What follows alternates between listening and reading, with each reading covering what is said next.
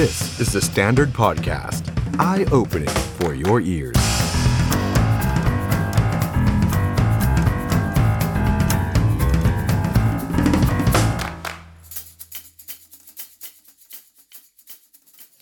สวัสดีครับ ต้อนรับทุกท่านเข้าสู่รายการ The Standard Now กับผม ออฟชัยนนท์หานคีรีรัตครับ คุณผู้ชมครับ วันนี้เรามาเจอกัน วันพฤหัสบดีที่ 19 มกราคม 2566 นะครับ วันนี้เรามาคุยกัน 2 ประเด็นใหญ่นะครับหนึ่งคือเรื่องของเศรษฐกิจนะครับที่หลายคนก็มองว่าเป็นเรื่องที่ยังน่าเป็นห่วงอย่างมากในปีนี้นะครับ 2566 นะครับ แม้ว่าประเทศไทยของเราเนี่ยจะเปิดรับนักท่องเที่ยวเข้ามาแบบเต็มรูปแบบอย่างเป็นทางการแล้วก็ว่าได้ ประเทศจีนเองเนี่ยก็เปิดประเทศไปแล้วตั้งแต่ 8 มกราคมที่ผ่านมานะครับ แต่ดูเหมือนว่าเรื่องของการเงินการคลังของประเทศไทยเนี่ยบางคนก็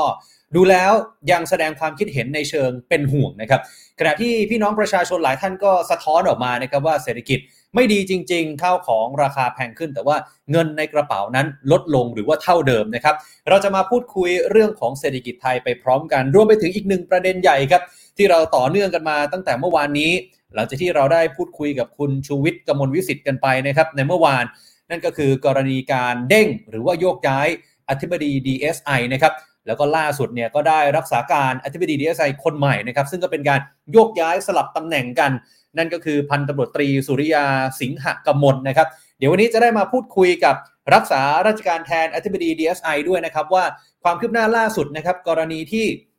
เจ้าหน้าที่ DSI เนี่ยพร้อมกับตำรวจ 191 ไปเรียกเงินจากคนจีนเพื่อแลกกับการปล่อยตัวนั้นเป็นอย่างไร วันนี้มีข่าวว่าได้ยุบหน่วยเฉพาะกิจนะครับ นะที่บอกว่าเป็นทีมที่ลงพื้นที่ไปแล้วก็ไปเรียกรับผลประโยชน์ ทีมนี้มี 8 คนลงไป 5 โดน5นะฮะซึ่งณขณะนี้ก็ต้องให้ความเป็นธรรมนะครับว่า 5 คนนี้ยังถือว่าเป็นผู้บริสุทธิ์เพราะว่าศาลยังไม่ได้ตัดสินแล้วก็ได้รับการประกันตัวออกไปนะครับรวมไปถึงประเด็นอื่น ๆ อีกมากมาย โดยเฉพาะอย่างยิ่ง forex 3D ก็เป็นเครื่องหมายคำถามที่สังคมรอความชัดเจนอยู่นะครับ เดี๋ยวได้มาพูดคุยกันกับรักษาราชการแทนอธิบดี DSI ด้วยนะครับ แต่ว่าก่อนอื่นครับ ก่อนที่จะไปพบกับแขกรับเชิญท่านแรกในค่ำคืนนี้ ขออนุญาตเกริ่นสั้น ๆ ในเรื่องของเศรษฐกิจก่อนแล้วกันนะครับ ผมถามเพื่อนๆ ถามผู้ชมที่รับชมเราอยู่ในขณะนี้ทั้งทาง Facebook แล้วก็ YouTube ของ The Standard นะครับ ใครที่คิดว่าเศรษฐกิจตอนนี้ไม่ดีกดศูนย์ให้หน่อยครับ ใครที่คิดว่าเศรษฐกิจตอนนี้ดีขึ้นกดหนึ่งครับ คิดว่าตอนนี้เศรษฐกิจย่ำแย่กดศูนย์ครับ ขออนุญาตทำโพลไวๆแล้วกันนะครับ เศรษฐกิจย่ำแย่กดศูนย์ครับ รู้สึกว่าเศรษฐกิจดีขึ้นอะกด1นะครับพิมพ์คอมเมนต์เข้ามาทั้ง Facebook แล้วก็ YouTube นะครับร่วมจัดรายการไปด้วยกันกับเรา แล้วก็ฝากกดไลค์กดแชร์กดติดตามกด Super Thanks มาให้กับเราได้นะครับสวัสดีครับคุณThe Zero นะครับเงินสำรองเราเยอะครับ คุณโปรด สวัสดีครับ คุณอุไรพร คุณไข่มุก คุณช่อทิพย์คุณเล็กคุณพิษเสถียรนะครับ โอ้โห แล้วนี่ฮะคุณเอยูมะนะครับ คุณวริศคุณสิงหราช คุณจีต้า โอ้หลายท่านเลยนะครับ คุณบุญโชค คุณดีแองเจลโอ้อ้าวมากันใหญ่เลยนะครับ ตอนนี้พิมพ์ศูนย์กันมารัวๆคุณอัมพิกา สวัสดีทุกท่านเลยนะครับ มาแสดงความเห็นกันครับ ใครคิดว่าเศรษฐกิจตอนนี้ย่ำแย่กดศูนย์ดีขึ้นกดหนึ่งแล้วกันนะครับ แต่ว่าก่อนจะไปพบกับแขกรับเชิญในค่ำคืนนี้ท่านแรกขออนุญาตสั้น ๆ ครับ ตอนนี้ภาวะเศรษฐกิจที่เรากำลังเจอเนี่ยหลายคนก็จะบอกว่ามันไม่ใช่แค่ประเทศไทยประเทศเดียวที่เจอนะครับ แต่ว่ามันเกิดขึ้นทั่วทั้งโลกนะครับ อย่าง IMF ก็ได้ออกมาเตือนนะครับว่าปี 2023 เนี่ยเศรษฐกิจโลกจะเผชิญกับความยากลำบากมากขึ้นนะครับเนื่องจากความตึงเครียดอย่างต่อเนื่องสงครามรัสเซียยูเครนก็ยังไม่จบนะครับตลอดจนแรงกดดันด้านเงินเฟ้อแล้วก็อัตราดอกเบี้ยที่สูงขึ้น ส่วนประเทศไทยของเราเองครับณตอนนี้มีหนี้สาธารณะสูงถึง 10,000 กว่าล้านนะครับ10,000 ล้านล้านบาทนะครับคิดเป็นประมาณสักร้อยละ60 ของ GDP แบ่งเป็นหนี้ของรัฐบาลส่วนหนึ่ง แล้วก็เป็นหนี้ของรัฐวิสาหกิจอีกส่วนหนึ่งนะครับ นี่ตามหน้าจอนะครับคุณผู้ชมครับ นี่นะฮะขออภัยฮะ10.496 ล้านล้านบาทนะครับอ่าหนี้สาธารณะนะครับ 10.496 ล้านล้านบาทนะครับ ส่วน GDP ของไทยในปี 65 เนี่ยอยู่ที่ประมาณ 17.6 ล้านล้านบาทนะครับ นี่ดูตามหน้าจอก็ได้นะครับหนี้ของรัฐบาลเนี่ย 9.23 ล้านล้านบาท แล้วก็หนี้ของรัฐวิสาหกิจประมาณ 1 ล้านล้านบาทนะครับ เท่ากับตอนนี้ประเทศไทยเราเผชิญกับหนี้สาธารณะประมาณ 10 ล้านล้านบาทนั่นเองนะครับส่วนหนี้ครัวเรือนครับปรับสัดส่วนมาอยู่ที่ระดับ 88%จากที่เคยขึ้นไปสูงมากกว่า 90%ครับแต่ก็ยังมีตัวเลขเกือบ 15 ล้านล้านบาทหลายคนก็บอกว่าน่าเป็นห่วงนะฮะโดยเฉพาะกลุ่มเปราะบางที่ค่าครองชีพ ดอกเบี้ยมันก็สูงขึ้น แต่ค่าแรงยังเท่าเดิมนะครับแล้วปีที่แล้วเนี่ยเราก็ได้มีการจัดงาน The Standard Economic Forum 2022 Age of Tomorrow เศรษฐกิจไทยบนปากเหวไปแล้ว เชิญนักวิชาการผู้เชี่ยวชาญจากสถาบันการเงินจากภาคส่วนต่างๆเนี่ยมาพูดคุยแล้วก็ให้ข้อมูลไปแล้วนะครับ ปีนี้น่าสนใจครับสถานการณ์บ้านเราจะดีขึ้นหรือแย่ลงผมไม่ทราบ รวมไปถึงจะมีการเลือกตั้งใหญ่ที่หลายคนก็คาดหวังว่าจะมีการเปลี่ยนแปลงไปในทิศทางที่ดีขึ้นนะครับ เพราะฉะนั้นทำให้นโยบายทางเศรษฐกิจของแต่ละพรรคการเมืองก็ถือว่า เป็นส่วนสำคัญแล้วก็เป็นอีกหนึ่งปัจจัย ที่น่าจะมีผลกับการที่เราจะเดินเข้าไปในคูหาการเลือกตั้ง แล้วก็กากระบาดให้กับเบอร์ไหนพักไหนนะครับ วันนี้อีกหนึ่งมุมมองแล้วกันนะครับ เราจะมาพูดคุยกับคุณสุพันธ์มงคลสุธีครับ รองหัวหน้าพักไทยสร้างไทย และเป็นประธานคณะกรรมการยุทธศาสตร์ ด้านเศรษฐกิจนะครับ เราจะมาคุยกันหน่อยนะครับว่าแคมเปญของทางพักนะครับ สร้างเอ่อ SME สร้างไทยคนตัวเล็กสร้างชาติอะสวัสดีครับคุณสุพันธ์ครับ สวัสดีครับคุณออฟครับ ก่อนอื่นเลยเนี่ยนะครับ ผมอยากให้คุณสุพันธ์เนี่ยฉายภาพถึงสิ่งที่พี่น้องประชาชนในวันนี้ที่เขาได้ประสบพบเจอนะครับ แต่ละท่านเองก็จะมีความรู้สึกต่างกันไป บางคนบอกอุ้ยเศรษฐกิจย่ำแย่ บางคนบอกเฉยเฉยๆ บางคนบอกดีขึ้น แต่ว่าส่วนมากที่พิมพ์คอมเมนต์เข้ามาในขณะนี้บอกย่ำแย่กันหมดเลยนะครับอะถ้าให้คุณสุพันธ์ช่วยฉายภาพหน่อยว่า ชนชั้นล่าง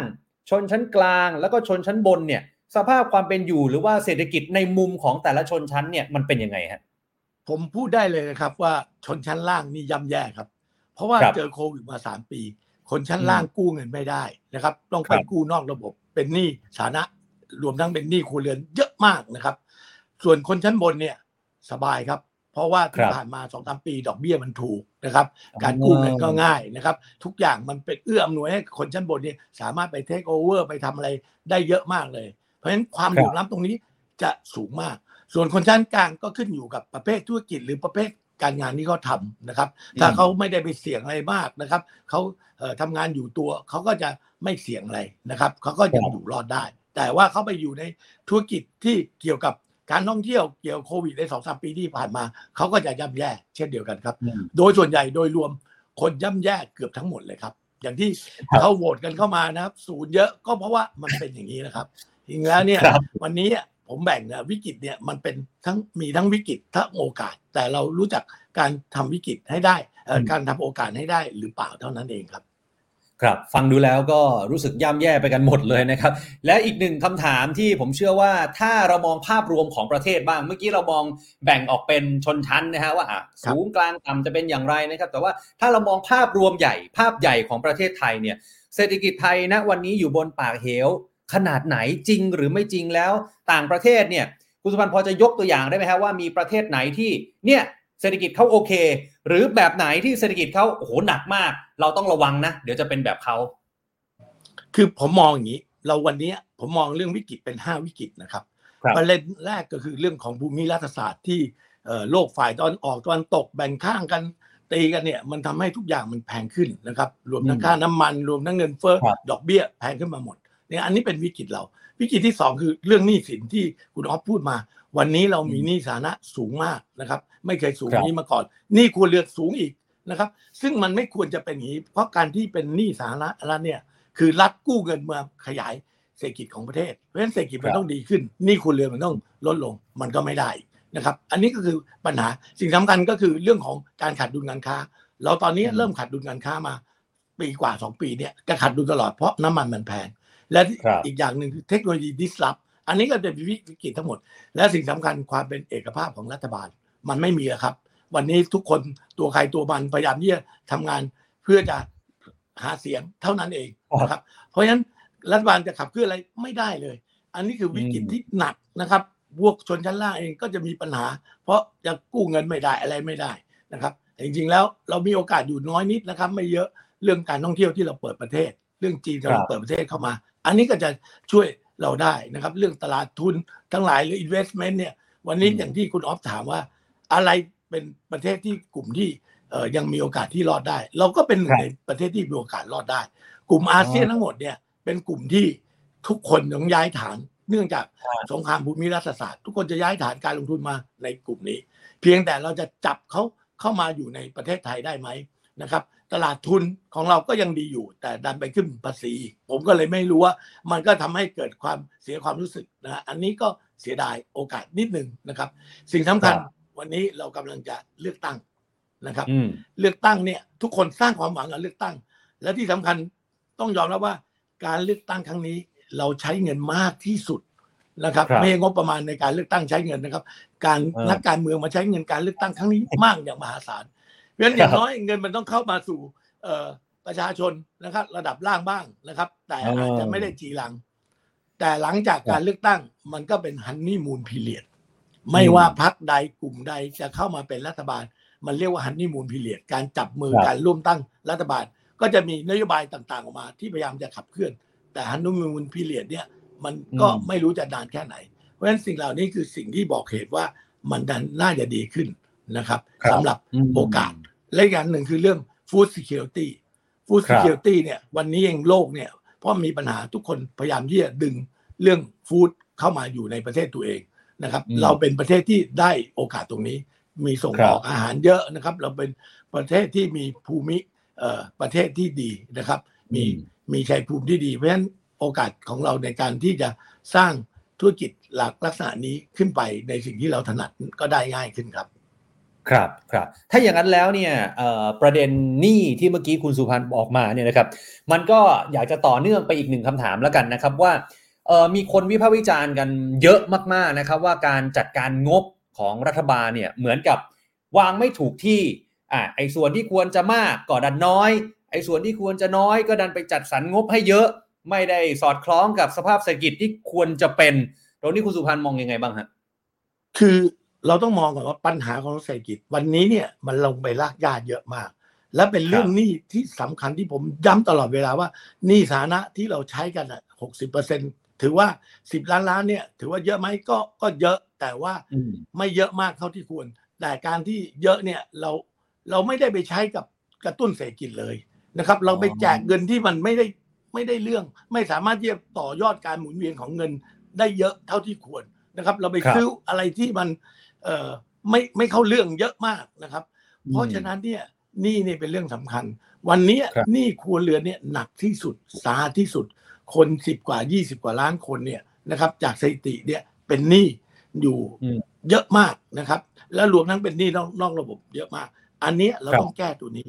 ผมขึ้นมาทำงานที่พักสายทางไทยเพราะมองเรื่องหนี้เป็นสำคัญว่าเราต้องแก้หนี้ไม่งั้นกระตุ้นเศรษฐกิจไม่ได้ โดยเฉพาะหนี้นอกระบบ นะครับครับเราต้องมีมาตรการจัดการกับวงจรอุบาทนี้ให้ได้ ให้หยุดหนี้นอกระบบ คิดดูดอกเบี้ยเดือนละ 20%คุณจะหาที่ไหนจ่าย ทุกคนเนี่ยไม่มีปัญญาจ่ายทีแรกคิดว่าช่วงสั้น แต่มันมีโควิดช่วงยาวขึ้นมาเขาไม่ไหวแล้วครับโดนหนี้ครับทบหนี้ดอกเบี้ยทบดอกเบี้ย จ่ายแค่ดอกเบี้ยอืมยังไม่ไม่มีปัญญาจ่ายเลย เพราะฉะครันั้นบตรงนี้ต้องแก้วงจรอุบาทต้องอัดฉีดเงินเข้าไป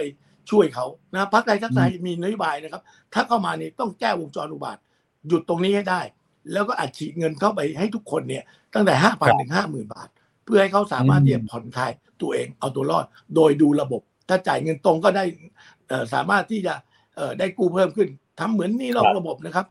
ก็สามารถอืมกู้เป็นรายวันได้ วันละร้อยสองร้อยกู้ได้หมดนะครับ แล้วก็อืมสามารถที่จะมีเรคคอร์ด เราถือว่าทุกครัคบนในประเทศไทยเป็นคนมีเครดิต เราจะต้องช่วยเขาให้รอดตรงนี้ให้ได้ครับ อืมบางคนเขาบอกแบบนี้คุณสุพันธ์เขาบอกว่าที่รัฐบาลเนี่ยทำทำลักษณะเหมือนแบบกักกักๆอย่างเงี้ย คือจะจะให้ก็ให้ไม่สุด หรือยังไงเนี่ย บางคนก็บอกว่า เพราะว่าเหมือนพยายามจะไปรักษาให้ตัวเลขมันดูดี มันเป็นอย่างนั้นหรือเปล่าฮะในความเป็นจริง คือผมว่านะ มันมันมีหลายวงจรที่เป็นอุบาทนะ อีกเรื่องหนึ่งคือคอร์รัปชันนะครับอ่าวงจรนี้ก็อุบาทมากนะครับ วันนี้อืมการคอร์รัปชันเต็มไปหมดนะครับแรงกิ้งเราเนี่ยเป็นร้อยสิบ นะครับนี่คือสาเหตุที่ผมโดดมาการเมืองนะครับครับ ผมเบื่อไอ้เรื่องคอร์รัปชันมากเลยนะครับเออเพราะเราเข้าคอร์รัปชันการทุกวงจรทำให้เราคุ้นเคยว่าไอ้คอร์รัปชันเป็นเรื่องธรรมดา ผมถามเนี่ยคนชาวบ้านธรรมดา ความเหลื่อมล้ำตรงเนี้ยมันจะมียิ่งมีปัญหา เพราะฉะนั้นการแก้ครับปัญหาตรงเนี้ยมันไม่สามารถที่จะแก้ได้ ถ้ารัฐบาลไม่เอาจริง หัวไม่ได้เอาจริงข้างล่างมันก็จะมีปัญหา แล้วมันไปกินถึงงบประมาณพอกินถึงงบประมาณ การที่ลงไปช่วยเหลือ ประชาชนมันก็น้อยลงไปอีก อันนี้ก็เป็นครับส่วนหนึ่งที่ที่มีปัญหาครับ อืมอืมแล้วแล้วแล้วอย่างตัวหนี้อ่าเราพูดถึงหนี้กันก่อนแล้วกันนะเมื่อกี้ไหนๆพูดถึงหนี้มาแล้วนะฮะแล้วอย่างตัวหนี้เครดิตบูโรที่เกิดขึ้นในช่วงโควิด -19 เนี่ยมีมากถึง5 0 0แสนล้านบาท แล้วก็แน่นอนนะครับว่าหลายคนก็ยังไม่มีศักยภาพที่จะไปชดใช้หนี้หรือว่าชำระหนี้นะครับ แต่ว่ามีบางพักการเมืองเนี่ยเขาก็บอกว่าจะยกเลิก blacklist นะการแก้ปัญหานี้ต้องเลิกเงื่อนไขที่ไม่เป็นธรรมอะไรแบบเนี้ยในมุมของคุณสุพันธ์เนี่ยคิดเห็นยังไงกับประเด็นนี้ครับว่าเออก็สามารถทำได้หรือไม่เอาดีกว่าหรือยังไง คือต้องเข้าใจเรื่องเครดิตบูโรก่อนนะครับครับสิ่งสำคัญก็คือว่าใครเป็นหนี้ทั้งหลายเนี่ยแบงก์เองเขาจะรวมไปอยู่ที่เครดิตบูโรว่าคนที่เป็นหนี้นะครับ มีหนี้เท่าไหร่นะครับ วันนี้เรามีหนี้ประมาณ 20 กว่าล้านคนเนี่ยก็อยู่ในระบบหมด อันนี้อยู่ในระบบ ที่ไม่มีปัญหานะครับครับ แต่ถ้ามีปัญหาขึ้นมาเขามันจะโชว์ว่าผิดนัดชำระหนี้สามเดือนขึ้นไป พวกเนี้ยจะมีปัญหา ตอนที่ผมอยู่เอ่อสภาอุตสาหกรรมผมก็เป็นคนเสนอว่า มันหนี้เสียเนี่ยมันมีอยู่สองปัจจัย ปัจจัยหนึ่งคือครับช่วงที่มีปัญหาตอน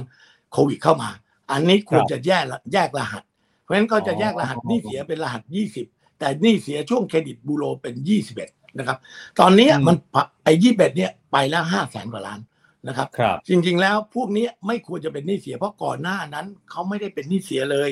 เขาเป็นหนี้ปกติ แต่เพราะเครดิตบูโรรัฐบาลไปล็อกดาวน์ไปบอกปิดไม่ให้นักท่องเที่ยวเข้ามา ทุกอย่างเนี่ยมันเสียหายสองสามปีนี้ต้องยอมรับเขาน่าเห็นใจ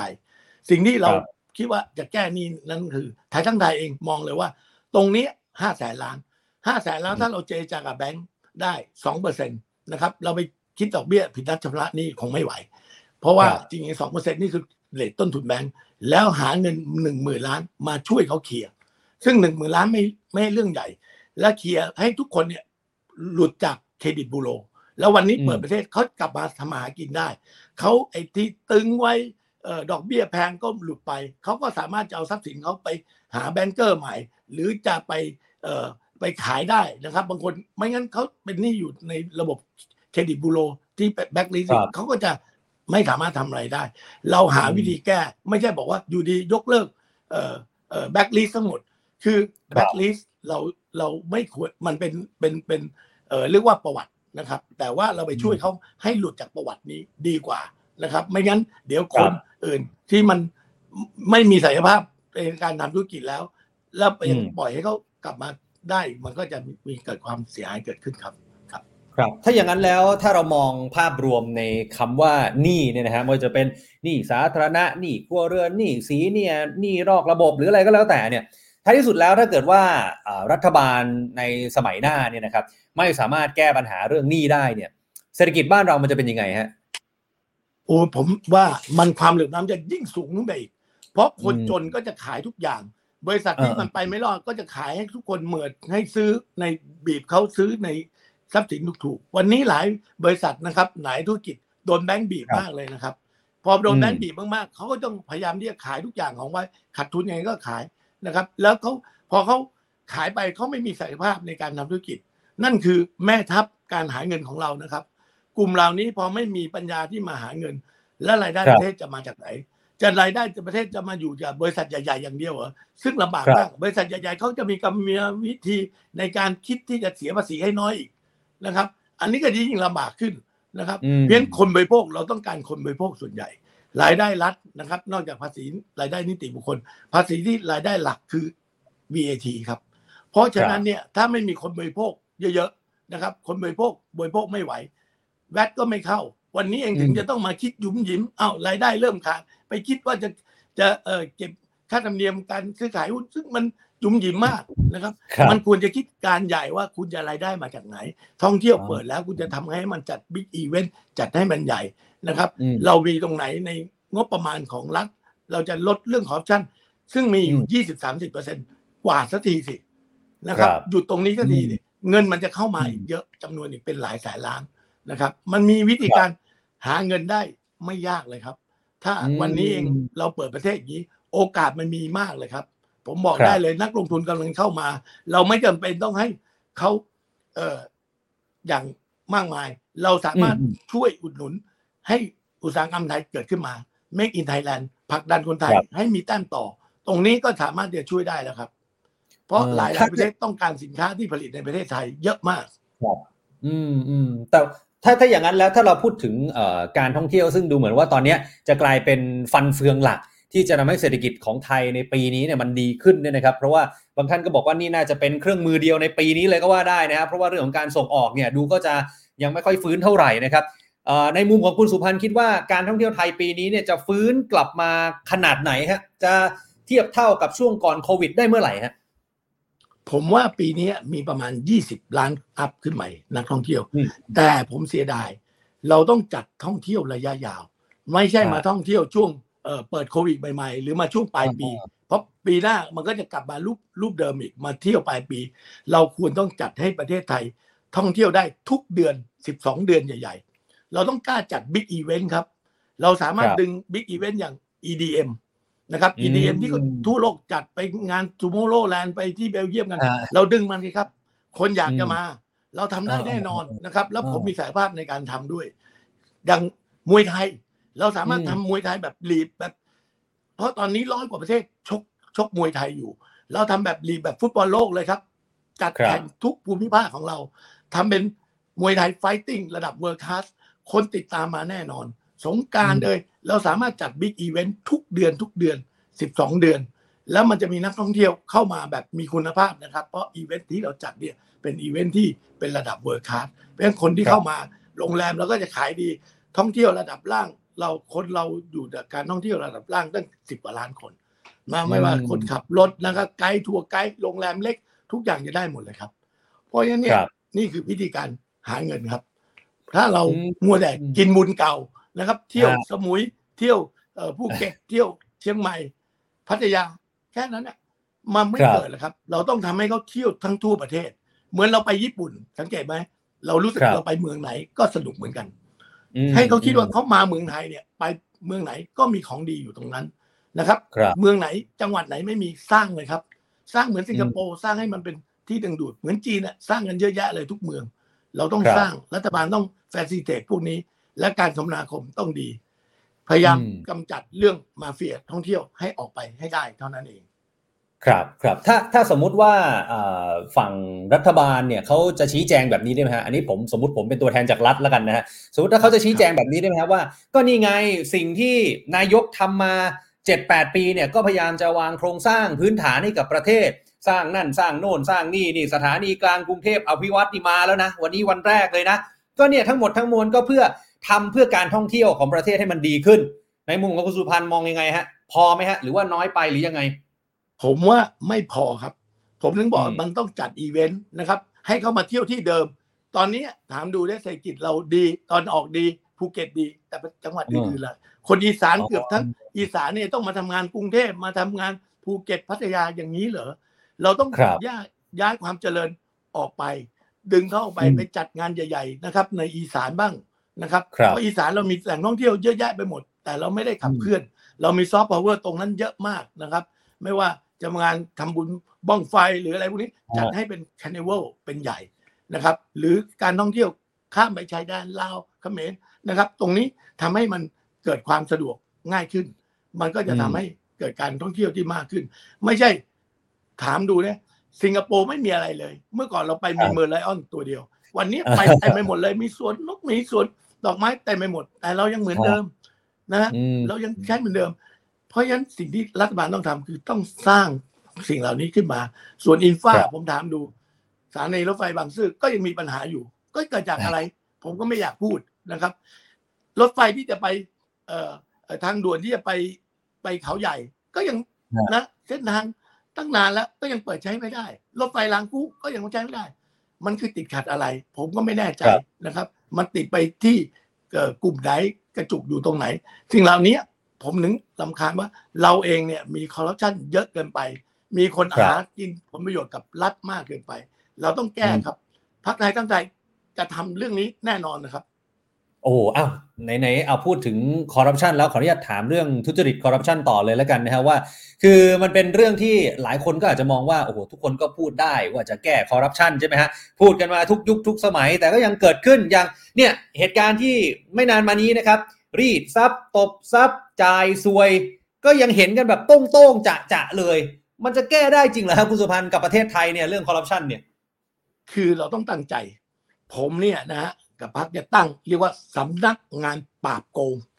โอ้โหนะครับครับเราจะเป็นศูนย์กลางที่จะดึงคนนะ ที่มีปัญหาเรื่องคอร์รัปชันเจอปัญหาเรื่องคอร์รัปชันทั้งหมดเราจะตามขยี้ตามไล่ล่าเออนะครับเท่านั้นไม่พอเราจะดึงคนของเราเนี่ย ทั้งหมดเนี่ยมา ร่วมกันช่วยกันนะครับ เพราะว่าเราเชื่อว่าถ้าทุกคนไทยเนี่ยลุกพือกันขึ้นมา เพื่อจะแก้ไขปัญหานี้อย่างจริงจัง เราจะเป็นส่วนหนึ่งนะครับ ที่จะมีระบบที่จะปิดข้อมูล ผมอยู่โรงการไอทีมาก่อนนะครับอืมผมจะทำระบบพวกนี้สร้างเตรียมไว้แล้วนะครับ เดี๋ยวเร็วๆนี้คุณอ๊อฟจะเห็นเราเปิดตัว เราจะทำกันอย่างจริงจัง ไม่ใช่มาแค่ ถึงวันต่อต้านขอจ้างมาโชว์แอคอย่างเงี้ยมันไม่มีอะไรแล้วทุกคนก็ไปทำอะไร เราต้องการลงจริง ๆ เรื่องอยู่ตรงไหนเรื่องของท่านอยู่ปปชอยู่ตรงไหน เราจะจิกตามให้ ว่าถ้าเรื่องมีข้อมูลหลักฐานเราจะช่วยกันหาช่วยกันดูครับผมเชื่อว่าคนไทยเราจำนวนมาก อยากจะแก้ไขปัญหา และรู้อืมเรื่องตรงนี้อยากจะแฉมาช่วยกันครับครับแล้วเราอ่าทำให้ประเทศมันดีขึ้น ผมบอกได้ว่าเรายอมให้มีการปฏิวัติเกิดขึ้นเพราะอะไร เพราะคอร์รัปชันเพราะครับแปดปีที่แล้วหวังว่าคอร์รัปชันเราจะหมดไปนะครับท่านอ่านนายกบอกว่าจะปราบคอร์รัปชันใช่ จำได้ทุกคนเนี่ยหวังอย่างเดียวเออคือคอร์รัปชันประเทศเราจะให้ดีขึ้น แผ่นดินเราจะดีขึ้น แล้วเป็นยังไงครับแปดปีเก้าปีมาเนี่ย เรารู้สึกดีขึ้นไหมครับอ่าผมถามตรงๆผมเองเนี่ย อยู่เอกชนจนทนไม่ได้นะครับ ธุรกิจครับผมบอกแล้ว ผมไม่มีปัญหา แต่ผมอืมเห็นพัดพวกเพื่อนฝูงเจอปัญหานี้ตลอดนะครับ ไม่ว่าจะนำเข้าส่งออกไม่ว่าจะเป็นอะไรตำรวจทุกอย่าง มีเรื่องมีราวทั้งสิ้นถูกหาและครับเรื่อง จดเรื่องโรงงานเรื่องทุกอย่างมันจะมีปัญหาหมดนะครับอืมอือืมันก็อืมคืออะไรล่ะครับ มันคือผลอ่าประโยชน์ที่เราควรจะช่วยกันแก้แล้วครับ วันนี้เราต้องครับตั้งใจแก้จริงๆครับ เออเอออะเรื่องของทุจริตคอร์รัปชันผมเชื่อว่าเป็นปัญหาใหญ่ของประเทศที่มันฝังรากลึกกันมานานนะฮะการจ่ายสวยการจ่ายใต้โต๊ะ ถ้ามีใครที่มาเป็นรัฐบาลแล้วแก้ปัญหานี้ได้เนี่ยผมเชื่อว่าประชาชนก็น่าจะอยากเลือกพักนั้นหรือว่ารัฐบาลนั้นๆนะครับแต่ทีนี้ผมขออนุญาตกลับมาที่เรื่องของเศรษฐกิจไทยแล้วก็เศรษฐกิจโลกอีกนิดนึงแล้วกันนะคือณวันนี้หลังจากที่ IMF ก็ออกมาบอกว่าปี 2023 ปีเนี้ยเศรษฐกิจโลกจะเผชิญกับความยากลำบากมากขึ้น ไม่ว่าจะเป็น ภาวะหลังวิกฤตโควิดนะครับสงครามรัสเซียยูเครนที่ก็ยังยืดเยื้อไม่รู้จะจบเมื่อไหร่นะครับรวมไปถึงเหตุการณ์ต่างๆ มากมายอะคาบสมุทรเกาหลีหรืออะไรก็ว่ากันไปเนี่ยนะครับในมุมของคุณสุพันธ์คิดว่าทั่วโลกเนี่ยมันจะแย่ไปกันหมด แล้วเราเองเนี่ยก็ก็เหมือนกับประเทศอื่นๆไหมฮะว่าเออเราก็คงจะไปตามเขาเหมือนกันอะไรอย่างเงี้ยคือต้องยอมรับว่าทั่วโลกแย่จริง ๆ นะครับ เราเห็นตัวเลขส่งออกเราเริ่มติดลบแล้วนะครับนะครับอ่าเพราะว่าการ การกำลังซื้อของในยุโรปก็ดีนะครับครับแม้แต่ในจีนก็ดีมันหดหายไปหมดนะครับ เพราะว่าอืมเอ่อเศรษฐกิจมันย่ำแย่ แต่เราครับยังมีโอกาส เพราะเราโชคดีอยู่ในภูมิภาคอาเซียน เป็นภูมิภาคที่อุดมสมบูรณ์ วันนี้เนี่ย GDP ของทุกประเทศในอาเซียนก็ยังโตขึ้นนะครับครับเพราะว่าการลงทุนเนี่ย อย่าลืมว่าจีนเป็นโรงงานของโลกมาก่อน แต่อืมวันนี้ทุกคนจะถอยจากโรงงานของโลกจากจีนมาอยู่แถบนี้กัน นะครับครับอยู่ที่เราคว้ามันได้เปล่านะครับอืมฮ่องกงเคยเป็นเซ็นเตอร์ของการเงินระดับโลก วันนี้เองด้วยปัญหาอย่างเงี้ยคนเนี่ยถอนตัวจากการเงินระบบการเงินฮ่องกงมาเยอะมาก แต่เสียดายครับข้ามหัวเราไปไปที่สิงคโปร์เพราะเราไม่พยายามทันเกมนะครับถ้าเราแก้กฎหมายทันเกมดึงพวกการลงทุนลงมา เราทำเป็นศูนย์กลางทางด้านการเงินของโลกเราสู้สิงคโปร์ได้แน่นอนนะคครัรับบแต่เรา ปล่อยให้มันโอกาสหลุดลอยไปนะครับอืมสิ่งเหล่านี้คือสิ่งที่วันนี้เป็นโอกาส แต่อยู่ที่ว่ารัฐบาลจะหยิบฉวย หาจังหวะพวกนี้เข้ามาได้ไหม เราต้องครับเดินไปหาครับ เราไม่ได้นั่งอยู่เฉยๆให้เขาบินมาหาเรา เราต้องบินไปหาเขาต้องไปทำธุรกิจกับเขาต้องไปคุยกับเขาเจรจาผู้นำเขาเจรจานักธุรกิจเขาเจรจากับหน่วยงานเอกชนของเขาเพื่อจะดึงเข้ามานะครับ ไม่งั้นเนี่ยเรามัวแต่ทะเลาะกันนะครับเออวันนี้ฉันไป ปาดหน้าตรงนี้ปาดหน้าพื้นที่ตรงนี้ไม่ทันกินแล้วครับเราก็นั่งอยู่เฉยๆ ได้แต่มองตาปิดๆนะครับ วันนี้ครับพูดถึงคอร์รัปชันเห็นบ่าว่าเวียดนามเขาเอาจริงสำคัญเออคือเราต้องเอาจริงพักเราถึงบอกเรามีแปดข้อที่จะเอาจริงกับอืมคอร์รัปชันคนที่จะปราบคอร์รัปชันได้คือผู้นำต้องเอาจริง ถ้าผู้ครันำบไม่เอาจริงนะครับ ยังห่วงพัดพวกห่วงเพื่อนฝูงห่วงญาติพี่น้องจบครับเอาแต่ไม่มีทางเป็นไปได้ พลเอกประยุทธ์ท่านย้ำตลอดเลยนะ ท่านเป็นนายกมา 7-8 ปี ท่านบอกว่าไม่มีทุจริตคอร์รัปชันไม่มีผมไม่เคย ไม่เคยรับสตางค์ใครแม้แต่แดงเดียวเขาย้ำตลอดเลยนะ ก็ผมบอกเลยว่า ตัวคนอาจจะไม่ได้ทำอะไร พัดพูดเพื่อนฝูงครับ ท่านอาจจะไม่เคยยืมนาฬิกาหรืออะไรผมไม่รู้นะครับ แต่จริง ๆ แล้วเนี่ย มันจะต้องสำคัญคือเราต้องเป็นผู้นำแล้วเอาคนใกล้เคียงทั้งหมด เอามาร่วมด้วยนะครับ ว่าจะปาบโกง แล้วเราจะทำให้ดูว่าพรรคไทยทั้งไทยจะเอาคนทั้งหมดของพรรคไทยทั้งไทยมาช่วยกันปราบโกงครับอ่าอะอีกอีกหนึ่งเรื่องละกัน เพราะว่าเห็นคนพูดถึงประเด็นนี้กันเยอะเหมือนกันนะฮะว่าเด็กไทยเนี่ยเวลาทุกวันเนี้ยถ้าเกิดขึ้นมาใหม่เบบีเนี่ยคลอดออกมาจากท้องแม่ปั๊บเนี่ย เป็นหนี้ทันทีเลยหลักแสนกว่าบาทอันนี้จริงไหมฮะครับเป็นหนี้แน่นอนครับ เพราะว่าตอนนี้หนี้ทางหน้าเราสูงขนาดนั้นนะครับแต่จริงๆแล้ว เรา ถ้าทำดีๆ เรามีปัญญาจ่าย เราสามารถลดหนี้สาธารณะเราได้ เพราะเราสร้างเศรษฐกิจขึ้นมา เดี๋ยวเงินมันจะกลับเข้ามา ผมถึงพูดเรื่องเอาเข้าระบบนะครับ อย่างถ้าเราเป็นรัฐบาลเราบอกเลย s อ e สามปีเราไม่เก็บไม่เก็บภาษีเงินได้นิติบุคคล เพียงแต่เราขอให้เขาเข้าระบบนะครับ พอเข้าระบบเนี่ย มันก็จะทำให้ช่วยเขากู้เงินได้ง่ายขึ้นอะไรง่ายขึ้น เวลาธุรกิจอืมเขาโตเขาจะเข้าตลาดหลักทรัพย์ได้ง่ายขึ้น จะทำให้เขาเติบโตได้อย่างแข็งแรง เพราะฉะนั้นสิ่งเหล่านี้คือ วิธีการจัดการครับนะจะทำให้เขากลับมาแข็งแรงได้ยังไงนะอันนี้คือครับสิ่งที่เออเราเราพยายาม และเด็กเนี่ย เรามองปัญหาว่าวันนี้ภาระของพ่อแม่เยอะมาก เรามองเลยว่า เด็กนักเรียนทุกคนเนี่ย วันนี้เราต้องเลิกกู้กยศครับนะครับครับเราจะให้เรียนฟรีตั้งแต่ประถมยันมหาลัยเลยครับ จนจบปริญญาตรีแต่ลดเวลาเรียนลงสามปีนะครับ คือครับลดประถม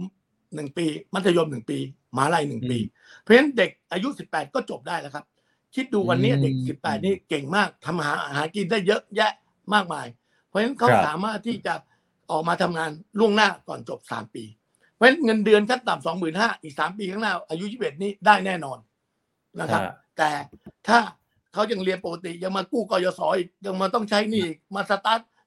ตอนยี่สิบเอ็ดเนี่ยมันช้าไปแล้วครับเพราะฉะนั้นอ่าพ่อแม่ก็ประหยัดเงิน ประหยัดเด็กก็ประหยัดเวลา แล้วก็สามารถหาเงินมาช่วยพ่อแม่ได้ หาเงินเลี้ยงตัวเองได้เศรษฐกิจมันจะดีขึ้นทันทีเลย นี่คือสิ่งที่เราพยายามบอกมีวิธีการทำให้เศรษฐกิจดีขึ้น แล้วเรามีปัญหาเรื่องของ aging society มันก็จะได้ไม่เกิดนะครับ เพราะว่าคนอายุเยอะเราเราเยอะมากนะครับ คนทำงานเราเริ่มน้อย เด็กพวกนี้จะกลับมาทำงานได้เร็วขึ้นสามปีครับปีหนึ่งหลายแสนคนเยอะมากเลยครับ หลายเราได้อีกล้านกว่าคนมาช่วยกันทำมาหากินให้กับกับประเทศครับ ในต่อปีครับครับอะถ้าอย่างนั้นแล้วขออนุญาตถามถึงอะอย่างอย่างภาพนี้เนี่ยนะฮะตอนนี้เนี่ยอ่ารายได้ที่เป็นแบบมาตรฐานนะถ้าจบปอตรีก็บอกหมื่นห้าต่อเดือนใช่ไหมครับ บางพักก็บอกว่าถ้าเป็นรัฐบาลเนี่ยจบปอตรีสองหมื่นห้าไปเลยอ้าวในส่วนของไทยสร้างไทยมีไหมฮะว่าอุ้ยจบปอตรีเท่านั้นเท่าโน้นเท่านี้เพื่อแก้ปัญหาเรื่องหนี้ต่าง ๆ นานา ผมถามว่าคนที่ได้หมื่นห้าหรือสองหมื่นห้าคือคนอืมผู้ใช้แรงงาน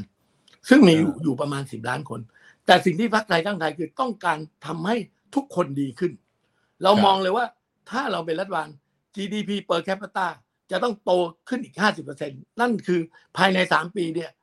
รายได้ของแต่ละคนเนี่ยจะโตขึ้นอีก 50%เป็นอย่างน้อยครับอันนี้เราอืมมั่นใจเลยครับ เพราะว่าเราสามารถที่จะหารายได้ ช่วยจุดเจือไม่ใช่แค่คนใช้แรงงานอย่างเดียว คนใช้แรงงานก็ต้องรายได้มากขึ้น แต่ผู้ประกอบการนะครับ คนที่ไม่อยู่ในตลาดแรงงานภาคการเกษตรทุกอย่างต้องดีขึ้นครับ เพราะฉะนั้นเรามั่นใจว่า GDP per capita ซึ่งปีนี้เรายังเจ็ดพันกว่าเหรียญอยู่นะครับน้อยกว่ามาเลเซียหมื่นกว่าเหรียญเมื่อก่อนมันพอๆกันนะครับ เมื่อก่อนเรามากกว่านิดหน่อยด้วยซ้ำเราจะต้องไล่ให้ทันเขาครับ ประเทศเรามีโอกาสที่จะสร้างรายได้กับประเทศ แล้วก็สร้างรายได้กับประชาชนอีกเยอะมากนะครับ โดยเฉพาะ สิ่งที่เราอยากจะทำก็คือ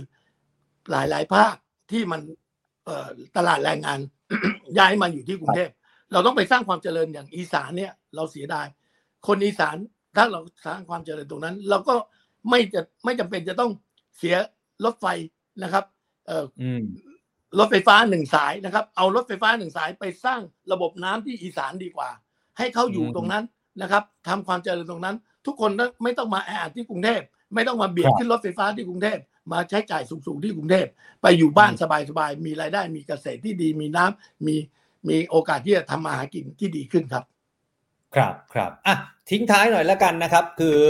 หลายท่านเนี่ยก็บอกว่าอะพอเข้าใกล้ช่วงของการหาเสียงเลือกตั้งพรรคการเมืองแต่ละพรรคเนี่ยก็จะมีนโยบายมานำเสนอกันแบบเต็มไปหมดเลย โดยเฉพาะปีนี้เนี่ยคาดว่านโยบายทางเศรษฐกิจเนี่ยน่าจะแข่งขันกันสูงมากนะฮะอาจจะเป็นแจกนั่นแจกโน่นแจกนี่อะไรก็ว่ากันไป สัญญาไว้ว่าจะให้เท่านั้นเท่าโน้นเท่านี้เนี่ยนะฮะคุณสุพันธ์มองยังไงว่า บางคนก็บอกว่าเนี่ยเดี๋ยวพอถึงเวลาเอาเข้าจริงก็ทำไม่ได้บางละอะอย่างงั้นอย่างโน้นบางละ สุพันธ์มองยังไงกับเรื่องของการนำเสนอการหาเสียงของพรรคการเมืองฮะคือต้องเรียนอย่างนี้ ผมมาจากเอกชน ผมเป็นนักธุรกิจ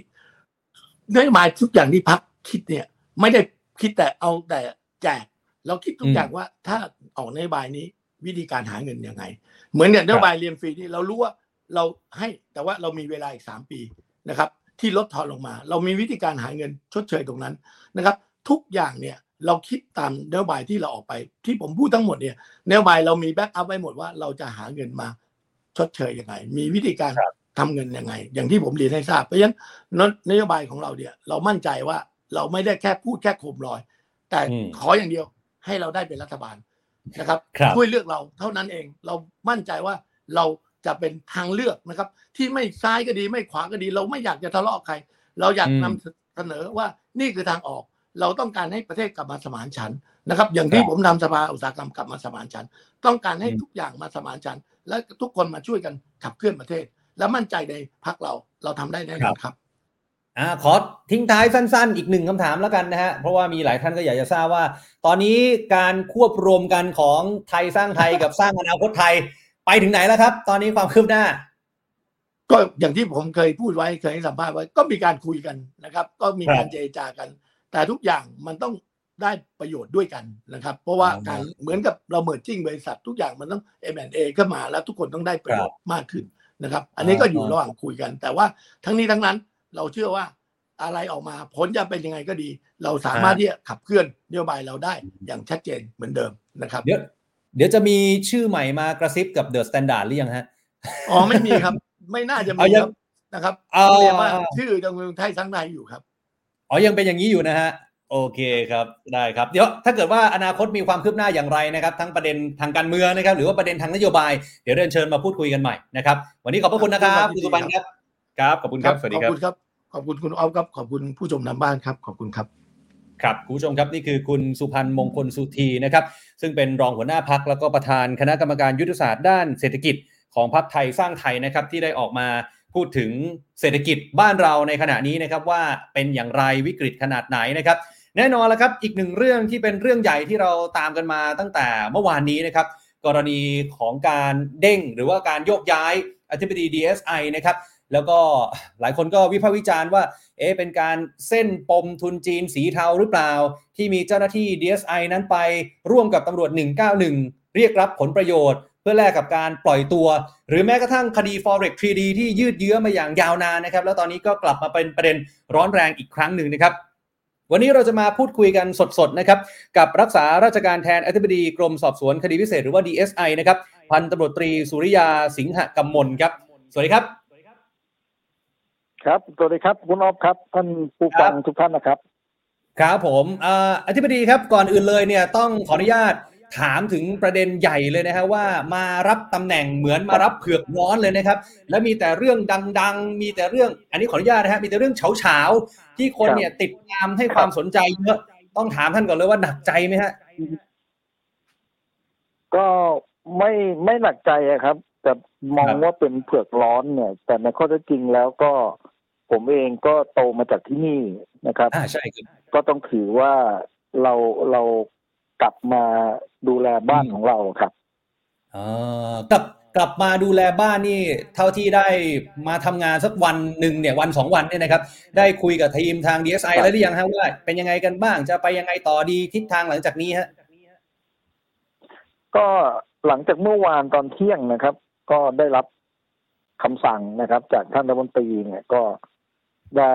ประสานนะครับ มายังกรมสอบสวนคดีพิเศษเพื่อพูดคุยกับ พี่ๆน้องๆข้างในครับ แล้วก็อดีตพี่ๆที่เกษียณไปแล้วบางส่วนนะครับ ก็มีการพูดคุยกัน ว่าเราจะทำอย่างไรนะครับ ให้สังคมเข้าใจการปฏิบัติงานนะครับ แล้วก็ทำอย่างไรให้สิ่งต่างๆที่มันเกิดขึ้นนะครับครับประชาชนได้รับข้อเท็จจริงที่มันชัดเจนนะครับ เพื่อจะได้เอ่อเรียกความเชื่อมั่นกลับคืนมาครับ ครับครับอันนี้อันนี้ผมด้วยถามด้วยความเคารพนะเราถามภาพใหญ่ก็แล้วกันว่าเอ่อสิ่งที่เกิดขึ้นกับครับ DSI ณวันเนี้ยถือว่าหนักสุดหรือว่าวิกฤตศรัทธาเกิดขึ้นมากที่สุดเลยหรือเปล่าฮะก็ถือว่าเป็นวิกฤตศรัทธาจะว่าหนักสุดก็ว่าได้ แต่ว่าในอดีตก็ครัก็บเคยมีนะครับอืมที่เราเอ่อปฏิเสธไม่ได้นะครับ ว่าดีไซน์เราทำคดีพิเศษแล้วก็เป็นคดีสำคัญครับ ที่ได้รับความสนใจยกตัวอย่างคดีความมั่นคงนะครับที่เรามีอืมการประเทศเรามีความไม่สามัคคีกันเนี่ยดีไซน์ก็เข้าไปมีส่วนร่วม ตอนนั้นครับเราก็ได้รับผลกระทบอยู่พอสมควรนะครับอ่าแต่ก็จะแตกต่างจากกรณีนี้นะฮะกรณีนี้เนี่ยเกิดจากประเด็นที่เจ้าหน้าที่เราเนี่ยไปถูกกล่าวหาว่ากระทำผิดซะเองคนะรัครับบมันก็จะมีมันก็จะมีความเขาเรียกว่าเอ่อเสียหายกับภาพลักษณ์องค์กรเราเรามาก มากเป็นประวัติการครับ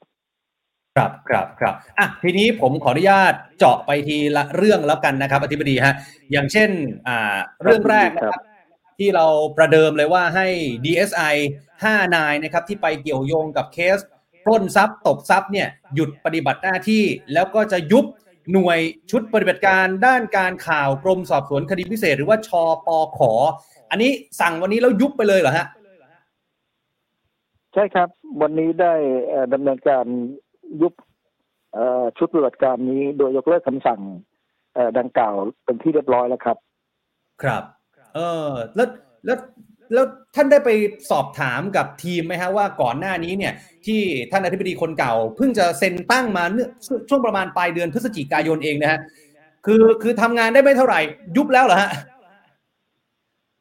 ก็ด้วยด้วยเอ่อเหตุผลนะครับที่ปรากฏ เป็นข่าวนะครับ ว่ามันมีความชัดเจนนะครับ ว่าทางเจ้าที่ตำรวจพนักงานสอบสวนเนี่ยเขาได้แจ้งข้อกล่าวหาแล้วฉะนั้นมันก็เป็นเรื่องที่ไปเสร็จไม่ได้นะครับว่าเจ้าที่เราเอ่อมีส่วนเข้าไปเกี่ยวข้องแต่เท็จจริงอย่างไรนะครับ ก็รอกระบวนการเขาพิสูจน์ในศาลแต่ว่าในชั้นต้นเนี่ย เราก็มองถึงความจำเป็นนะครับ ที่จะมีชุดในคำสั่งนี้อยู่อีกหรือไม่นะครับ ก็พิจารณาแล้วครับว่า เรามีครับกำลังพลในส่วนอื่นๆ แล้วก็มีกองสำนักที่รับผิดชอบเป็นหลักอยู่แล้ว ก็เลยตัดครับสินใจเอ่อยกเลิกคำสั่งนี้ไปแล้วครับ ครับครับหลายหลายคนก็เห็นด้วยกับการยุบทีมเฉพาะกิจชุดนี้นะฮะแต่ว่ามันก็มีเสียงวิพากษ์วิจารณ์บางท่านนะฮะเขาก็บอกแบบนี้ว่าจริงๆ DSI เนี่ยก็รับผิดชอบคดีพิเศษอยู่แล้ว ตั้งชุดที่พิเศษขึ้นมาอีกแบบนี้โทษที่จะได้รับเนี่ยสำหรับ 5 นายสมมุติถ้าผิดจริงเนี่ยโทษมันจะต้องรุนแรงกว่าคนอื่นหรือเปล่าฮะ เอ่ออย่างนี้ชัดเจนอยู่แล้วครับ ตามข้อกฎหมายเจ้าหน้าที่เรากระทำผิดซะเองเนี่ยเอ่อครับลักษณะการถูกลงโทษเนี่ย เราถูกเพิ่มโทษอยู่แล้วครับต่างจากประชาชนที่กระทำผิดอยู่แล้วครับ ครับครับ แล้วในทีม DSI ตอนนี้เนี่ย ยังมีทีมเฉพาะกิจ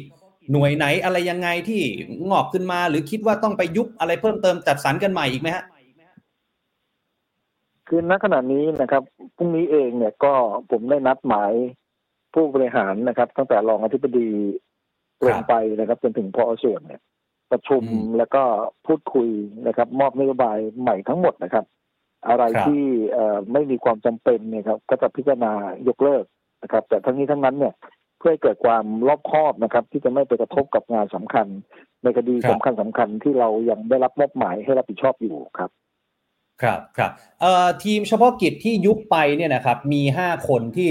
ไปมีส่วนเกี่ยวข้องนะแต่ว่าทราบว่าทั้งทีมเนี่ยมี 8 คน อีก 3 คนที่เหลือเราได้เรียกมาพูดคุยเรื่องครับว่าเออมีส่วนเกี่ยวข้องรู้เห็นอะไรหรือเปล่า ก็เมื่อเมื่อเราทำการยุบคำยุบเอ่อคำสั่งนี้แล้วนะครับ ชุดบริการนี้ก็จะต้องถูกส่งกลับนะครับ ไปยังเอ่อต้นสังกัดก็คือกองสำนักที่ตัวเองรับผิดชอบนะครับครับณขณะนี้เองเนี่ยเราก็ได้มีการตั้งคณะกรรมการขึ้นมา เพื่อครับ เพื่อเพื่อดำเนินการทางวินัยนะครับ ถ้าหากพบว่าเอ่อน้องๆนะครับ ทั้งสามคนที่ที่อยู่ในชุดบริการเนี่ย ถ้ามีครับส่วนเกี่ยวข้องด้วยเนี่ย เราก็จะดำเนินการเพิ่ม แต่ในชั้นต้นนะครับ เราก็ยังให้ความเป็นธรรมนะครับ ในการตรวจสอบความถูกต้องในส่วนตรงนี้ แล้วก็พบว่าน้องๆเหล่านี้เนี่ย ในวันเวลาดังกล่าวเนี่ยเขาก็ปฏิบัติหน้าที่อยู่อยู่ที่อื่นอ๋อนะครับ ซึ่งไม่ได้เกี่ยวข้องกับเคสดังกล่าว นะครับ แต่เราก็ต้องมีการสืบสวนทางลึกต่อไปอีกครับเออเออคือคือมันมีประเด็นหนึ่งอะครับท่านที่มีเอ่อมีรายงานว่ามีหนึ่งในห้าคนที่พูดขึ้นมาว่า จะไม่ยอมตายคนเดียวอะไรเงี้ยก็แปลว่าใน DSI เนี่ยอาจจะมีคนที่ทำในลักษณะแบบนี้อีกหรือเปล่าฮะท่าน ก็เป็นข่าวสารที่ปรากฏนะครับ แต่นะนะว่าข้อเท็จจริงเนี่ยก็ต้องฟังทางพนักงานสอบสวนนะครับ ว่าเขารวบรวมพยานหลักฐาน และปรากฏชัดเจนอย่างไร แต่ว่าในเบื้องต้นเนี่ยท่านรัฐมนตรีสมศักดิ์เทพสุทินนะครับ กับทางท่านปลัดกระทรวงยุติธรรมเนี่ยท่านก็กำชับสั่งการมาทางผมโดยตรงนะครับ ว่าให้ให้เอิ่มแสดงความชัดเจนนะครับ แล้วก็เปิดบ้านนะครับ แล้วก็ให้การสนับสนุนกับทางพนักงานสอบสวนหากเขาต้องการเอ่อสอบปากคำประเด็นใดบุคคลใดนะครับ เจ้าที่ดีไอคนใดเนี่ย ก็ให้ให้ทางผมเนี่ยสนับสนุนอย่างเต็มที่ครับ อ๋ออะเมื่อวานนี้ผมมีโอกาสได้คุยกับคุณชูวิทย์นะคุณชูวิทย์ตั้งข้อสังเกตว่าเจ้าหน้าที่ DSI แล้วก็ตำรวจ 191 รวมถึงทหารหนึ่งนายที่ลงพื้นที่ไปเนี่ยแล้วก็ไปเรียกรับผลประโยชน์เรียกรับเงินเนี่ยนะครับ เกิดจากความโลภที่ไม่เห็นเงินตรงหน้า แต่ว่าไม่ได้วางแผนมาก่อน อันนี้ไม่ไม่แน่ใจว่าท่านรักษาการอธิบดีพอจะเปิดเผยได้ไหมครับว่า จริง ๆ แล้วมันเป็นอย่างนั้นหรือเปล่า หรือว่าเขาวางแผนกันไปตั้งแต่ต้นฮะ คือคือในเรื่องนี้เนี่ยเนื่องจากพนักงานสอบสวนเขาดำเนินการทางคดีอยู่นะครับครับทางผมเองเนี่ยมีหน้าที่ในการสนับสนุนให้ข้อมูลที่ทางพนักงานสอบสวนเขาร้องขอ ก็ต้องครับต้องยกเครดิตให้ทางทางพนักงานสอบสวนเขานะครับ ทางผมครับเองเนี่ยอาจจะยังไม่ไม่ไปก้าวล่วงนะครับอ่าวิพากษ์วิจารณ์การทำงานว่าอะไรเป็นอย่างไรนะครับครับครับครับแล้วอีกหนึ่งท่านนะฮะก็คือโอ้โหที่ตกเป็นข่าวเป็นคราวก็คือหน้าห้องของท่านอธิบดีท่านเก่าเนี่ย ตกลงตอนนี้เนี่ยครับอท่านจะโดนอะไรไหมฮะ หรือว่ามีมีอะไรเพิ่มเติมหรือยังในวันนี้ ก็เอ่อเมื่อวานนะครับ ทางทางบุคคลที่ที่ถูกพัดพิงเนี่ยนะครับ ก็ได้ไปให้ข้อมูลกับทางคณะพนักงานสอบสวนแล้วนะครับครับแต่ก็ต้องเออดูให้เวลาทางพนักงานสอบสวนเขาได้รวบรวมแล้วก็ประกาศแถลงการณ์ในทีนะครับ ว่าจะดำเนินการอย่างไร อืมอืมอืมอืมอืมอืมอะเพราะฉะนั้นณขณะนี้เนี่ยต้องมาเหมือนกับโอ้โหมารีแบรนด์ DSI กันอีกรอบหนึ่งนะฮะแล้วนอกเหนือจากคดีทุนจีนสีเทาที่หลายคนจับตามองนะครับ มีการเรียกแลกรับผลประโยชน์เนี่ยนะครับ มันยังมีอีกหนึ่งเรื่องก็คือครับ forex 3D ครับอธิบดีเอาล่าสุดเนี่ยเป็นข่าวเพราะว่าดาริลยังที่เป็นสามีของคุณซาร่าคาซิงเกนี่แล้วมันก็มีประเด็น ตามตามมาต่างๆ นานาเนี่ย forex 3D เห็นว่าจะทำให้กระจ่างแจ้งภายในกุมภาพันธ์ใช่ไหมฮะหรือว่ายังไง ครับผมได้ได้ประชุมพนักงานสอบสวนเอ่อเอ่อเบื้องต้นกับผู้ที่รับผิดชอบนะครับก็ได้ขีดเส้นตายไปแล้วครับ ว่าภายในเอ่อไม่เกินกลางเดือนกุมภานะครับ เราก็จะเร่งสรุปสำนวนนะครับ แล้วก็ทำความเห็นส่งครับฟ้องไปยังพนักงานอัยการครับอ๋อตอน พอดีว่าวันนี้มีการไปบุกค้นบ้านของคุณเมย์พรีมายาเนี่ยขออนุญาตเอ่ยนามนะครับ แล้วคุณเมย์เนี่ยก็มามอบตัวกับเจ้าหน้าที่ตอนประมาณ4ี่โมงเย็นปรากฏมีคนเชื่อมโยงฮะว่าคุณเมย์เนี่ยจะมีส่วนเกี่ยวข้องกับ forex 3D หรือเปล่าตรงนี้ เราได้มีการตรวจสอบเพิ่มเติมหรือยังฮะณขณะนี้เนี่ยเราเรากำลังอยู่ในขั้นตอนเรารวบรวมพยานฐานนะครับ ว่าจะเกี่ยวข้องหรือไม่อย่างไร ต้องต้องขอเวลานิดนึงครับ เดี๋ยวคือในเรื่องในเรื่องตรงเนี้ย ทางพนักงานสอบสวนเราก็ต้องใช้ความรอบคอบในการอ่าที่เราระบุไปว่าเขาเกี่ยวไม่เกี่ยวมันมันเร็วไปนะครับ แล้วก็อาจจะมีผลเสียกับทางคดีนะครับอ่าอ่าขอแต่ให้ว่าเราขอให้เรารวบรวมนิดนึงเราจะทำให้รอบคอบที่สุดนะครับ ได้ครับ แต่ว่าคนที่มามอบตัวแล้ว หรือว่าจับตัวมาแล้วเนี่ยสิบกว่าคนเนี่ยนะครับ จะมีหลักฐานถึงขนาดว่าครับเอาผิด ท้ายที่สุดได้ไหมครับ เพราะว่าตอนนี้ประชาชนจับตามองว่า เอาไม่ว่าใครที่อ่าไปมอบตัวหรือว่าโดนจับเนี่ย ทุกคนก็พูดคล้าย ๆ กันคือปฏิเสธ แล้วก็บอกว่าตัวเองเป็นผู้เสียหายหมดเลยอะท่านเอ่อมันจะมีพฤติการหลาย ๆ อย่างนะครับ ที่บ่งชี้ว่าคุณเป็นผู้เสียหาย หรือคุณครับเป็นผู้ร่วมกระทำผิดนะครับ แต่อันนี้คือคือพนักงานสอบสวนเราจะมีจะมีเส้นแบ่ง แล้วเราก็จะมีพยานหลักฐานที่เข้าองค์ประกอบนะครับ แต่ทั้งนี้ทั้งนั้นเนี่ย อยากให้รอผลนิดนึง แต่ผมมั่นใจว่าผมสามารถสั่งฟ้องครับได้ได้ทุกคนครับ แต่ว่าก็ต้องรบกวนอย่างนี้ว่าณขณะนี้เนี่ยยังมีพยานที่เราต้องต้องการเรียกสอบสวนในยอีกประมาณ 20 ปากนะครับครับก็อยากให้เร่งรัดเข้ามาให้การกับทางเราเพิ่มเติมนิดหนึ่งนะครับ ครับครับครับเอ่อท่านได้มีการพูดคุยกับเอ่ออดีต อธิบดีท่านเก่าไหมฮะว่าพอสลับตำแหน่งกันเนี่ย ได้ถ่ายโอนข้อมูลกันหรือปรึกษาอะไรกันเพิ่มเติมไหมฮะเอ่อมีเพียงเอ่อส่งมอบงานครับครับว่าในคดีในภารกิจของกรมสอบสวนที่ท่านระหว่างที่ท่านดูแลรับผิดชอบเนี่ยมีในเรื่องใดบ้าง และมีการค้างมีงานสำคัญใดบ้างเนี่ย ท่านก็จะทำเรื่องส่งมอบมาที่ผมครับ อย่างเป็นทางการนะครับ ครับครับครับอะคำถามสุดท้ายครับท้ายที่สุดแล้ว ตอนนี้พี่น้องประชาชนเนี่ยจับตามองการทำคดีของ DSI อย่างมากเลยนะครับ จริง ๆ ก่อนหน้านี้ต้องยอมรับว่าครับเหมือนคนก็ฝากฝากความหวังไว้ที่ DSI หมดนะฮะคดีไหนที่มันไม่ชอบมาพากลก็อ้าวร้องให้ DSI ช่วยจัดจัดการหน่อย แต่ปรากฏว่า DSI ตอนนี้ก็เจอมรสุมเหลือเกินเนี่ย ในฐานะที่ตอนนี้มารักษาราชการเนี่ย ท่านจะกู้ภาพลักษณ์ของ DSI ยังไงครับในช่วงท้ายนี้ฮะ ต้องเรียนอย่างนี้ครับว่าเอ่อผมดีใจนะครับ แล้วก็คนส่วนใหญ่ในดีไซน์เนี่ยก็ดีใจที่ทางสื่อและก็ประชาชนนะครับ ให้ความสนใจแล้วก็แจ้งข้อมูลเบาะแสว่ามีการกระทำผิดของเจ้าหน้าที่บุคคลรายใดนะครับ ที่เกี่ยวข้องกับกับดีไซน์นะครับ แล้วก็เราก็จะทำทุกเรื่องนะครับ ให้เกิดความจริง ให้เกิดความชัดเจนนะครับครับและในทุกคดีนะครับ ทางท่านรัฐมนตรีท่านปลัดก็ได้เน้นย้ำว่ายิ่งคดีที่ มีผลกระทบต่อประชาชนจำนวนมากๆ อย่างเรื่องแชร์เรื่อง forex เนี่ยนะครับท่านก็กำชับให้ให้เร่งดำเนินการให้โปร่งใสนะครับ แล้วก็ใช้ความรวดเร็วนะครับ เพื่อประชาชนจะได้หวังพึ่งแล้วก็เป็นที่พึ่งของประชาชนได้ครับ ครับผมครับอะเดี๋ยวคงต้องให้เวลาท่านสุริยาทำงานก่อนแล้วกันนะครับ เพราะว่าเพิ่งมารับตำแหน่งได้แค่วันสองวันเท่านั้นเอง ถ้าเกิดว่าโอกาสหน้าในอนาคตมีความคืบหน้าทางคดี ไม่ว่าจะคดีไหนก็แล้วแต่เนี่ยขอเรียนเชิญมาอัปเดตกับทาง The Standard Now นะครับ ยินดีครับ ยินดีครับ ครับผมวันนี้ขอบพระคุณครับ สวัสดีครับ ครับสวัสดีครับครับคุณผู้ชมครับนี่คือพันตำรวจตรีสุริยาสิงหกมลนะครับรักษาราชการแทนอธิบดีกรมสอบสวนคดีพิเศษหรือว่า DSI นะครับหลายเรื่องหลายประเด็นครับยังไม่จบแน่นอนแล้วเดี๋ยวเราคงต้องตามกันต่อนะครับ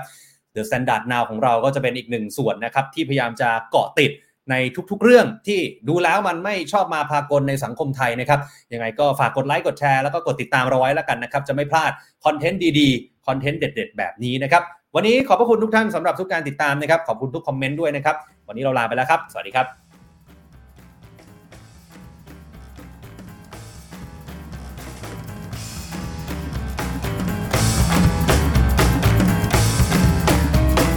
The Standard Podcast, eye opening for your ears.